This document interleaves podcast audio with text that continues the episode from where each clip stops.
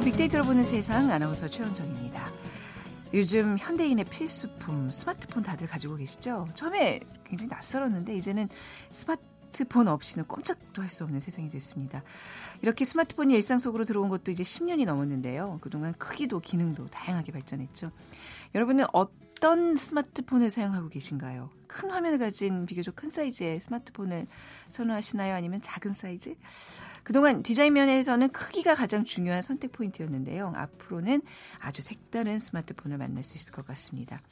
접고 펼치는 방식의 foldable 폰이 등장했다고 하는데요. 업계도 또 소비자들도 기대가 큽니다. 자, 잠시 후 이 소식 빅데이터 크로스 성공지도 시간에 전해드리도록 하고요. 요즘 어, 군대 예전과는 많이 달라졌습니다. Big to the Future 시간에 군대라는 키워드로 빅데이터 분석해 드립니다. 자, 오늘 비퀴즈 같이 풀어보시죠. 대한민국의 군대, 육군, 해군, 공군으로 구성되어 있습니다. 그 중에 항공기를 주요한 무기로 사용하는 군대가 공군이죠. 공군을 상징하는 새가 있습니다. 난지 1년이 안 된 매를 아, 일컫는 말이기도 하고요. 옛 공군 사관학교 자리에 마련된 공원의 이름이기도 합니다. 1번 설중매, 2번 보라매, 3번 친남매, 자, 4번 속이 꽉 찬 열매. 네. 당첨되신 두 분께 커피와 도넛 모바일 쿠폰 드리겠습니다. 정답 아시는 분들 휴대전화 문자메시지 지역번호 없이 샵 9730으로 보내주세요. 짧은 글 50원, 긴 글은 100원의 정보 이용료가 부과됩니다.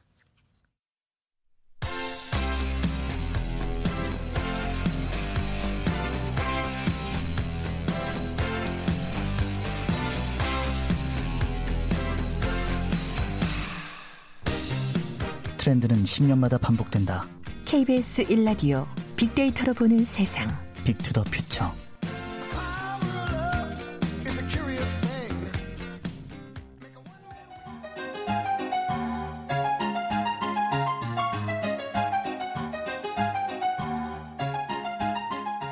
음, 용대리 오늘 회의 안 하나? 비 온다고 시간 가는 줄 모르네. 11시가 넘었어 벌써. 이거 이거.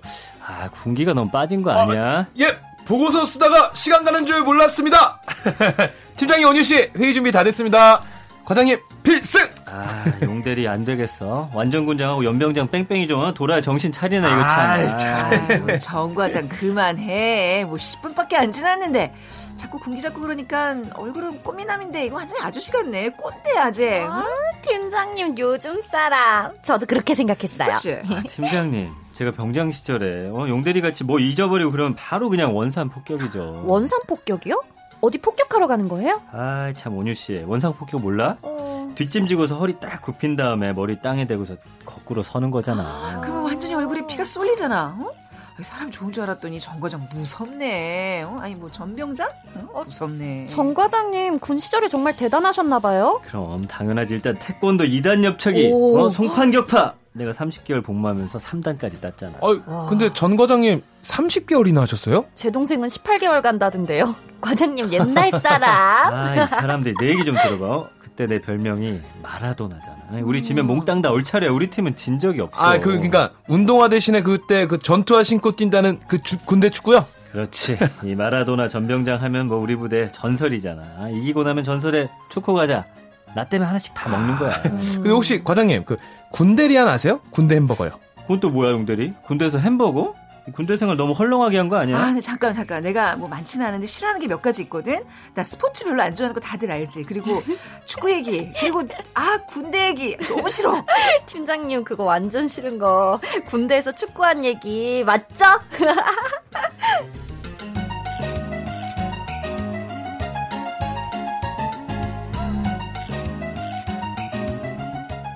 예.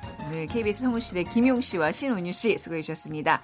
자, Big to the Future 빅 커뮤니케이션 전민기 팀장과 함께 얘기 이어가도록 하겠습니다. 안녕하세요. 네, 반갑습니다. 전민기입니다. 네. 전병장 오 30개월 하셨어요? 저는 26개월. 어, 네. 네. 지금 이게 본인 얘기였어요?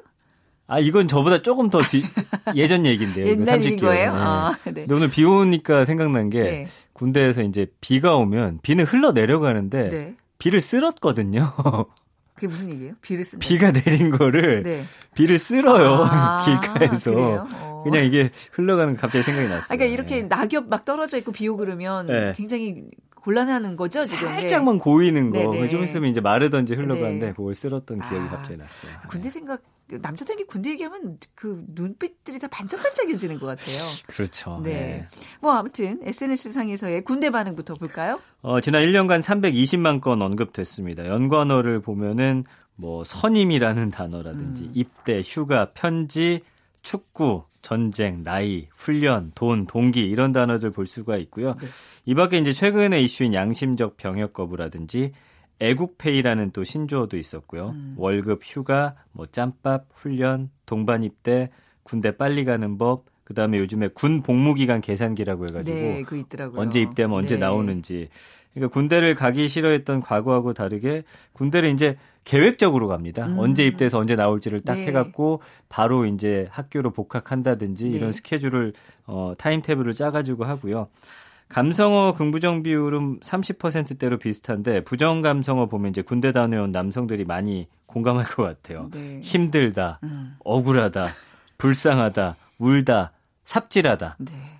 네. 진짜 삽질하잖아요. 군대 가면. 그죠? 그러니까 거기서. 유래된 말인지 모르겠는데 쓸데없는 일을 할 때 이제 어. 힘든 때 삽질한다고 하잖아요. 그렇죠. 예. 근데 군대에 빨리 가는 법을 많이 검색한다 그러는데 네. 그래요. 뭐 이제 뭐 계획 짜서 뭐 하려면 빨리 제때 본인이 원하는 기간에 가야 되니까. 근데 네. 어떤 뭐 방법이 있어요? 그게 마음대로 돼요? 그거 왜 검색 하나를 봤더니 일단은 또 학비도 비싸고 네. 음. 쉬는 기간을 최대한 줄여가지고 네. 뭐 아니면 아르바이트 기간 하는 것까지 맞춰가지고 가려는 학생들이 많다 보니까 뭐 한 세 가지 방법 정도가 이제 나오더라고요. 네. 그래서 먼저 재학생 입영원 출원 제도를 활용하면 되고요. 이거 이제 대학 재학생만 신청할 수 있고 1년 전에 음. 다음 연도에 입영 희망 월을 신청하는 방법이고요. 네. 선착순이기 때문에 이 빨리 신청하는 게좀 음. 좋습니다. 그리고 그 다음에는 입영일자 본인 선택제도, 대학생을 포함한 모든 입영 대상자가 신청할 수 있고요. 매년 이- 12월 되면은 네. 병무청 누리집을 통해 신청할 수 있고 마지막은 이제 육해 공군 모집병 제도 이용하든지 요새는 친구끼리 동반 입대 하거든요. 어, 그, 그렇다면서요. 이게 네. 이제 또 한 가지 방법이 될 수가 있겠네요. 네. 예전에 제 또래 그 학교 다니던 시절 입대하는 거 보면 얼레벌레 놀다가 그냥 그냥 끌려가듯이 가는 친구들이 되게 많았는데 맞아요, 맞아요. 이제는 정말 내 인생 계획을 짜서 네. 누구와 함께 언제 어디로 가는지를 이렇게 다들 구체적으로 생각을 하는 것 같네요. 그리고 그때는 약간 뭐 10월에 나오면 네. 앞학기 뒤학기 뺐어요. 그냥 어. 갔다 와서 가기 전에 나 네네. 군대 간다고 네. 쉬고 갔다 와서도 그쵸. 쉬고 뭐 어마어마하게 이랬는데 술도 마셔도 맞아요. 되고. 예. 요즘 군 복무 기간 자체가 굉장히 짧아졌죠. 요즘 얼, 얼마나 지금 되죠? 18개월로 2020년까지 네. 이제 가는 과정이고요. 네. 육군과 해병대는 이제 21개월인데 지금 입대하는 사람들은 그 계산해가지고 뭐 음. 일주일이든 조금씩 지금 빠지고 있는 상황이에요. 그래서 네. 해군은 23개월, 공군이 24개월인데 어 2020년부터는 육군이 어 육군이랑 해병대 18개월, 해군 20개월, 공군 22개월로 줄어들어서 네. 뭐 저희 때가 26개월이니까 벌써 음. 8개월 정도 줄어든 게 되네요. 네. 휴가는 얼마나 자주 나왔어요? 휴가는 그때 이게 이제 부대마다 다른데 요즘에는 아. 이제 6주에 한 번 정도는 휴가를 준대요. 6주에 한 번이나. 네. 근데 이거는 뭐 부대마다 다르고 어. 저희 때 같은 경우는 아, 꽤 길게 못 나왔던 것 같은데 네. 한 세, 세네 달에 한 번씩 그래요. 나왔을까요? 네. 네. 월급도 사실 받는데 월급이 좀 올랐나요? 뭐좀 월급 얘기를 했던 것 같은데 군대. 예, 최저임금이 지금 어 7,530원인데 네. 병사들의 월급도 인상이 되는 그런 음, 상황이더라고요. 그래서 네. 과거에는 병사 월급이 워낙 적어가지고 음. 뭐 애국페이라는 말도 있었고 네. 제 기억에 제가 한 병장 때 한 3, 4만 원, 5, 6만 원 받았나 기억은 네. 안 나는데 하여튼 그래요. 근데 지금은 이제 2018년에는 2017년에 비해 88% 정도 인상이 됐고요. 네. 어, 2017년에 이제 병장 월급 보면 21만 원이었는데 지금은 40만 원 정도 됐고요. 음, 네. 상병이 36만 원이었 36만 원이고 일병이 33만 원, 이병이 30만 원. 모두 한 30만 원이 넘는 월급 받게 되죠. 네. 근데 이거를 쭉 따지더라도 아무래도 최저임금을 다 계산한 것보다는 적기 때문에 음. 이렇게 많이 올랐음에도 불구하고 지금은 어, 애국페이라는 말이 네. 나오는 거예요. 음. 그래서 평- 평균 사병 월급이 2만 원대로 처음 진입한 게 이제 2003년이거든요. 네. 그때 2만 75원. 제가 2000년에 들어가서 2002년에 제대했기 때문에 음. 2만 원이 안 되는 월급을 받고 있었네요. 예. 그리고 평균 사병 월급이 특히 2004년부터 올라가지고 네. 이제는 병장이 40만 원까지 받는 어, 예, 그런 시대가 됐습니다. 네. 근데 이게 뭐 어, 많이 올랐다. 우리는 지금 그러고 있지만 이 병사 월급에 대해서 뭐 병사들은 어떻게 생각하고 있는지도 궁금하고 네. 이, 이 얼마 정도 쓰게 되고 뭐 이런 것도 좀 맞아요. 알려주세요. 네. 육해공 해병대 병사 2천여 명을 대상으로 병사 생활비 특화 설문조사 결과를 봤더니 네. 전체 병사의 86.9%가 부족하다라는 네. 거죠. 네. 이들 중에 66%는 또 부족한 생활비를 채우기 위해서 부모나 친척들로부터 평균 한 11만 원 정도를 송금 받는 것으로. 아 돈을 받는다고요? 돈을 어. 많이 쓰네요. 어디다 글쎄요, 이렇게 어디다 쓰지? 쓰지? 저희. 때는 아 근데 쓰고 남겨가지고 또 어. 이렇게 저축해서 나왔었거든요. 그래요? 근데 6주에 한 번 휴가 정도 가면 돈 쓸 일이 많아지겠네요. 그런가 봐요. 네. 그리고 요즘에는 그 화장품 같은 것도 보니까 그렇다면서요? 싸게 쓰더라고요. 밖에서 아, 사가지고 저희 때는 네. 그냥 주는 거 썼는데 네. 보니까 지출 비중이 군것질이 5만 9천 원으로 많았고요. 담배가 3만 9천 원. 저축이나 부모님께 아 송금하는 아유, 그런 분도. 있어요. 네, 네. 3만 8천 원, 자기 개발 한 1만 8천 원. 음.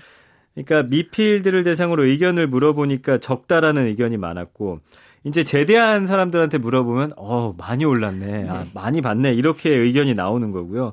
그래도 적당하다는 의견이 좀 가장 많았습니다. 음. 어쨌든 군필들한테는 어 너무나 많이 주는 거 아니냐라는 말도 네. 듣고 있지만 최저 시급에 못 미치는 그런 수준인 거는 확실하고요. 네. 어쨌든 어 이런 상황이네요. 예. 제가 지금 말하면서도 아유 착해라 이게 예전 같으면 국군 아저씨 막 이래. 그쵸 정말 아저씨 개념이고 왜 우리 위문 편지 같은 것도 쓰고 그랬는데 지금은 다 아들뻘 같은 느낌 있잖아요. 지금 군복 입고 있는 그 군인들 보면 네. 저는 예전에 이제 중학교 갓 들어가서 교복 입은 네, 그런 느낌 좀 그쵸? 받아요. 그런 네. 느낌이죠. 뭐 자꾸 우리가 너무 옛날 사람인가요? 옛날 군대 뭐 이런 얘기 자꾸 하는데 네. 뭐 어떤 어떤 거 했었어요? 아, 뭐 네. 많았어요. 군대 얘기하면 할 게 많은데 일단 네. 보직에 따라서 다들 이제 착각하시는 게 매일 총 쏘고 훈련하는 줄 아는데 네. 그 안에서도 다 자신의 보직이 있어요. 그래서 음. 예를 들면 뭐 행정병도 있고 네. 어 운전병도 있고 그다음에 뭐 취사병도 있고 그다음에 훈련하는 사람들도 있고 뭐 특전사들이야 계속 훈련하지만 그래서 자신의 보직에 따라서 이제 일하고 음. 그 외에는 이제 작업이라고 해 가지고 아까 말씀드린 대로 비를 쓴다든지 네. 뭐 연병장에 돌을 줍는다든지 풀을 네. 뽑는다든지 뭐 그런 일들도 하고요. 네. PX도 지금은 인기가 있는지 모르겠지만 저희는 무조건 이제 음. PX로 달려가가지고 어, 맛있는 거 사 먹고 좀 저렴하게 살 수 있는 거죠. 그렇죠. 네네네.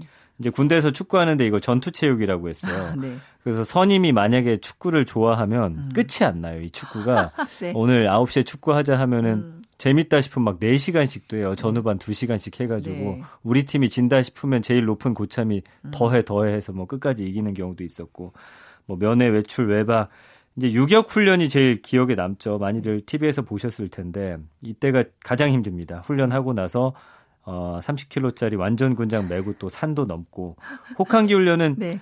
그 가장 추운 겨울에 음. 어, 산 속에 들어가서 그냥 네. 사는 거예요. 한 일주일 정도를. 예, 정민기 그러면 팀장이 군대 얘기하니까 지금 난리 났네요. 그래서 이제 저희 때는 페트병에다가 아. 뜨거운 물을 딱 네. 넣어가지고 이제 그거를 끌어안고 자는 예. 거예요. 어. 침낭 안에서 네. 예, 그런 것도 있었고. 뭐 어디 어디 다녀오셨어요? 군대. 그리고 물어봐도 되는 저는 건가요? 전방은 아니었는데? 후방 쪽이었는데도 네. 아, 예, 네. 예, 힘들었어요. 굉장히 예. 전방에서 굉장히 고생한 그런. 근데 다들 그러더라고요. 되게 편안하게 나름 편안하게. 있는, 있었던 사람들도 네. 군대 기 시작하면 맞습니다. 좀 살을 덧붙이죠 아무래도. 뭐 살은 안 붙였지만 뭐저 체감하는 네. 그런 힘듦은 다른 거니까. 네. 그다음에 뽀글이가 제일 생각나요. 그러니까 뽀글이 뭐예요? 보통 그냥 그 보- 라면 봉지를 뜯어가지고 네. 거기다 뜨거운 물을 바로 붓는 아, 거예요. 그래서 젓가락으로 안에다가. 딱 껴넣었다가 네. 먹는 건데 네. 좀 탱글탱글하죠. 그다음에 어. 뭐 군대리아라든지 네. 아직도 생각나는 게 이제 군화를 그거 누가 보지도 않는데 계속 닦아요. 거기 어. 얼굴이 비칠 정도로 네. 불광이 있고 물광이 있단 네. 말이에요. 그러니까 라이터로 해갖고 어. 불로 광낼 수도 있고 물광은 이제 그 이 헝겊에다가 네. 구두약 묻히기 전에 물에다 묻혀갖고 쭉 네. 하면 기름기가 쫙 스며들거든. 아, 재미없으신 것 같네, 벌써. 아, 왜 안 들으세요? 내가, 내가 싫어하는 얘기가 군대 얘기라 그랬지. 아까 전에 정과장. 아무튼 계속 이렇게 해서 광내는 건데, 예, 여기까지 아, 하겠습니다. 네. 아, 그러니까 요즘은 또 식사도 굉장히 잘 나온다면서요. 식사 많이 예, 나와요. 예, 예. 뭐 어떤 메뉴들이 요즘 있나요? 이제 인기 메뉴 보니까 군대리아라고 하는 그 햄버거가 있는데, 네. 그게 이제 이해는 안 가시겠지만 거기다가 다 넣어요. 그러니까 음. 어, 야채도 넣고 잼도 짜고 케찹도 뿌리고 하여튼 그게 기가 막히게 맛있고요. 네. 뭐 오삼 불고기, 음. 오리 불고기 이런 것들이 지금 가장 군인들이 좋아하는 메뉴로 네. 뽑혔습니다. 네. 아마 뭐 좋아하시는 분들보다도 이제 뭐 자녀분들 혹시 그러니까 군대 가 있는 어떤 부모님이라면 이런 얘기 들으면서 아 또 아들 생각하시고 이럴 것 같아요. 네. 그렇죠. 네. 워낙 짧아져서 근데. 네. 자, 오늘 군대 얘기는 여기까지만. 그리고 네. 빅퀴즈 부탁드릴게요. 대한민국의 군대 육군, 해군, 공군으로 구성돼 있죠. 그중에 항공기를 주요한 무기로 사용하는 군대가 공군입니다. 공군을 상징하는 새를 맞춰 주시면 됩니다. 어, 이 자리에 마련된 공원의 이름, 옛 공군사관학교에 마련된 공원의 이름이기도 하고요. 어, 난지 1년이 안 된 매를 일컫는 말입니다. 1번 설중매, 2번 보라매, 3번 친남매, 4번 꼬기 속이 꽉 찬 열매. 네. 자, 오늘 당첨되신 두 분께는 커피와 도넛 모바일 쿠폰 드립니다. 정답 아시는 분들 휴대전화 문자 메시지 지역번호 없이 샵 9730으로 보내주세요. 짧은 글 50원, 긴 글은 100원의 정보 이용료가 부과됩니다. 빅커뮤니케이션 전민기 팀장이었어요. 고맙습니다. 감사합니다. 네. 라디오 정보센터 뉴스 듣고 오겠습니다. 경제사회 노동위원회가 민주노총이 빠진 채 오는 22일 출범합니다. 경사노위는 기존의 사회적 대화기구인 노사정위원회를 대체하며 노사단체와 정부뿐 아니라 청년과 여성, 비정규직, 중소 중견기업, 소상공인 등을 아우릅니다. 북미 고위급 회담이 연기된 가운데 트럼프 미국 대통령이 내년 초 김정은 북한 국무위원장과 만날 것이라고 말했습니다. 2019학년도 대학 수학능력 시험이 일주일 남은 가운데 경찰이 수능을 이용한 각종 사이버 범죄가 증가할 것으로 우려된다며 주의를 당부했습니다. 박진성 시인이 고은 시인의 성추행 장면을 직접 목격했다고 주장한 것과 관련해 당시 현장에 있었다고 밝힌 사람이 이와 배치되는 증언을 해 법정 공방이 벌어졌습니다. 삼성전자가 내년 출시를 앞두고 접었다 펼 수 있는 foldable 폰의 디스플레이를 처음으로 공개했습니다. 삼성전자는 소개 영상을 통해 펼친 화면에서 인터넷 browsing과 멀티미디어, 메시지 기능 등을 동시에 수행할 수 있는 강력한 멀티태스킹이 가능하다고 설명했습니다. 김창준 전 미 연방 하원 의원 이후 20년 만에 한국의 미 연방 하원 의원이 탄생할 것으로 보입니다. 한인 1.5세인 영김 공화당 후보가 미국 중간 선거에서 연방 하원 의원으로 당선이 확정적입니다. 지금까지 헤드라인 뉴스 조진주였습니다.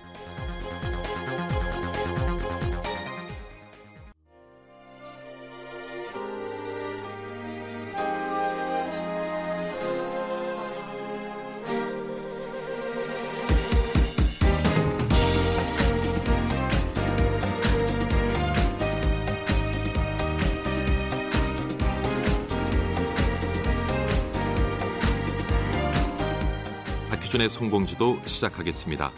저는 연세대학교 산업공학과 교수 박희준입니다.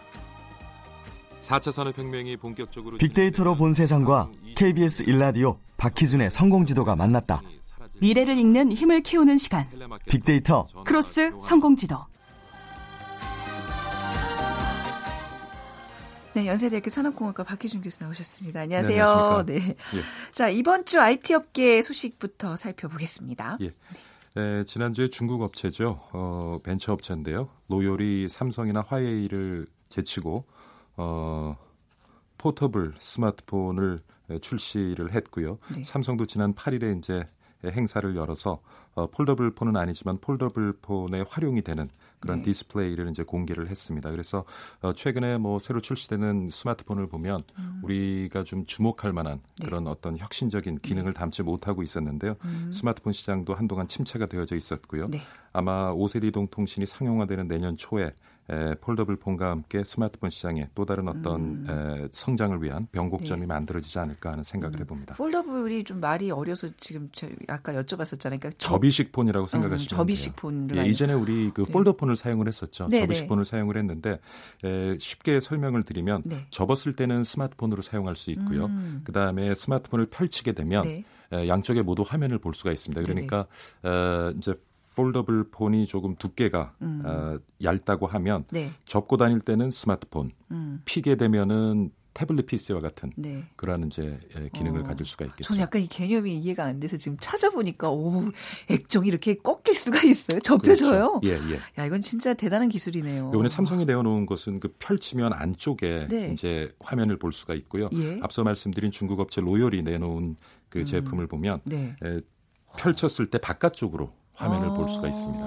조금 차이점이 있죠. 야 이거 진짜 정말 대단한데요. 뭐 탐나는데요. 그런데 앞으로는 뭐 수년 네. 안에 네. 이렇게 말아서 다닐 수 있는 아마 스마트폰도 곧 출시가 될 거예요. 지금 디스플레이는 사실은 네. 가능은 한데 네네. 그 외에 이제 여러 가지 그 안에 들어가는 이제 프로세서라든가 음. 메모리라든가 여러 가지 이제 부품이 아직 에, 접히지 네. 않기 때문에 어, 그런데 아. 사실 뭐 수년 후면은 네. 에, 접히는 말고 다니는 스마트폰도 우리가 경험하게 될것 귀에 같습니다. 꽂고도 다니고. 예. 아니, 근데 진짜 뭐 상상하면 그게 다 이루어지는 것 같아요. 무엇을 대부분 상상하든. 우리가 수년 전에 그 공상 과학 영화를 예. 통해서 본 내용들이 네. 하나하나씩 현실에서 그쵸. 이제 예, 우리가 어. 경험할 수 있게 아, 되는 것 네. 같아요. 네. 또 다른 또 예. IT 업계 소식. 네, 그다음에 지금 그 택시 에, 호출 서비스 네. 시장은 지금 카카오가 독점을 하고 있는데요. SK 팀앱이 이제 에, 새로운 서비스를 가지고 시장에 진입을 하게 됩니다. 네. 사실 수년 전에 SKT의 팀앱 택시도 어, 음. 초기 시장에서 네. 어, 카카오 모빌리티와 경쟁을 했습니다마는 결국에는 이제 시장에서 힘을 잃고 시장에서 잠깐 철수를 했다가 이제 다시 시장에 이제 진입하게 되고요. 네. 최근에 그 카카오 모빌리티와 택시 업계 간의 갈등이 지금 빚어지고 있는데 음. 그러한 갈등을 또 틈타서 네. 그다음에 또 연말에는 특히 이제 택시 택시가, 호출이 쉽지 음, 않잖아요. 그렇죠. 그래서 저 좋은 시기를 타고 네. SKT 팀앱 택시가 이제 시장에 진입을 하게 되는데 음. 네, 중요한 마케팅 포인트는 기존의 택시 요금을 이제 10% 할인해 주는 것을 아. 마케팅 포인트로 삼고 있습니다. 네, 지금 이제 택시 요금 인상 얘기가 나오고 있는데 여기는 이제 되려 하- 예. 할인을 어, 예. 또또 다른 소식은요? 네, 그다음에 사타 나델라 참 발음이 어려운데요. 네. 사타 나델라 마이크로소프트 최고 경영자죠. CEO가 4년 만에 한국을 예, 방문을 했는데요. 네. 에, 뭐 한국에 방문한 주요 이유는 아마 지금 국내 클라우드 서비스 시장을 아마존이라는 기업이 음. 거의 독점을 하고 있는 상황이거든요. 그런데 이제 마이크로소프트가 에, 클라우드 서비스 시장에 많은 투자를 하면서 네. 국내에도 많은 에, 굴지의 글로벌 기업들이 있는데 에, 그런 이제 고객들을 상대로 좀 마케팅 음. 의 전략을 에, 실천하기 위해서 이번에 방문을 한 것 같고요. 네. 그 다음에 뭐 의외로 또 많은 게임 업체들도 지금 만나고 음. 만나고 돌아갔는데 네. 1박 2일의 굉장히 짧은 방문 1박 2일이요? 예, 음. 방문 기간 동안에 네. 삼성전자를 비롯한 대기업도 만났지만은 음. 또그 중소 중견의 어떤 게임 업체들도 많이 만났어요. 근데 네네. 게임 업체가 특히 이제 클라우드 서비스 사용이 굉장히 많거든요. 네. 그래서 어, 한국에 지금 아마존이 에, 거의 독점하고 있는 네. 그러한 클라우드 서비스 시장의 어떤 공략을 위해서 음. 이번에 마이크로소프트의 최고 경영자가 한국을 방문했다는 그런 어. 시각이 있습니다. 누구를 만나고 어떤 얘기를 했느냐에 굉장히 또 주목이 예. 예, 되는 그렇죠. 그런 분이군요. 자, 오늘 어떤 이슈에 대해서 자세히 알아볼까요? 오늘은 이제 네. 슈퍼컴퓨터 얘기를 좀 해보려고 해요. 네네. 예, 슈퍼컴퓨터 사실 우리가 뭐 1988년에 처음으로 슈퍼컴퓨터를 도입했습니다마는 지금 이제 다섯 번째 에, 컴퓨터가 이제 도입이 되는데요. 네. 에, 슈퍼컴퓨터 요번에 도입되는 그 슈퍼컴퓨터 같은 경우는 우리가 사용하는 개인용 컴퓨터죠. 네. PC 약 2만 대 해당하는 성능입니다. 그래도 감이 잘 안 오시겠지만 저는 잠깐 슈퍼컴퓨터가 뭔지 잘 모르겠어요. 뭐 어떤 거죠? 그러니까 아, 네. 굉장히 빠른 컴퓨터라고 보시면 돼요. 그냥 슈퍼 그냥 예. 예. 연산 능력이 빠른, 빠른 컴퓨터. 네, 네. 우리가 뭐 기상청에 이제 슈퍼컴퓨터 도입하고 이런 얘기는 많이 들었는데 그렇죠. 그거 외에도 이제 많은 데서 쓰임이 있나 보죠. 그렇죠. 네. 예를 들어서 이제 기상청에서 이제 날씨 예보를 하기 네. 위해서 여러 가지 이제 그 접근 모형을 가지고 음. 있는데 그 모형을 통해서 수집된 이제 방대한 데이터를 분석해서 이제 날씨를 예측하게 되는 거고요. 네. 그래서 슈퍼컴퓨터라고 하면은 앞서 말씀드린 것처럼 개인용 컴퓨터 한 2만 대 가 2만 수행할 수 대. 있는 오. 그런 연산을 이제 수행을 하게 되는데 예. 좀 바꿔서 말씀드리면 우리 인간 70억 명이 네. 420년간 계산할 수 있는 연산량을 네, 단 1시간에 처리할 수 있습니다. 아, 네, 네. 대단한 능력자네요. 예, 엄청난 양이죠. 네. 그러다 보니까 굉장히 이제 고열을 뿜어내게 되고요. 네. 그래서 뭐 어, 하루에 음. 에, 1,237만 리터의 물이 에, 그 슈퍼 컴퓨터를 냉각하는 데 필요하게 되죠. 네. 어.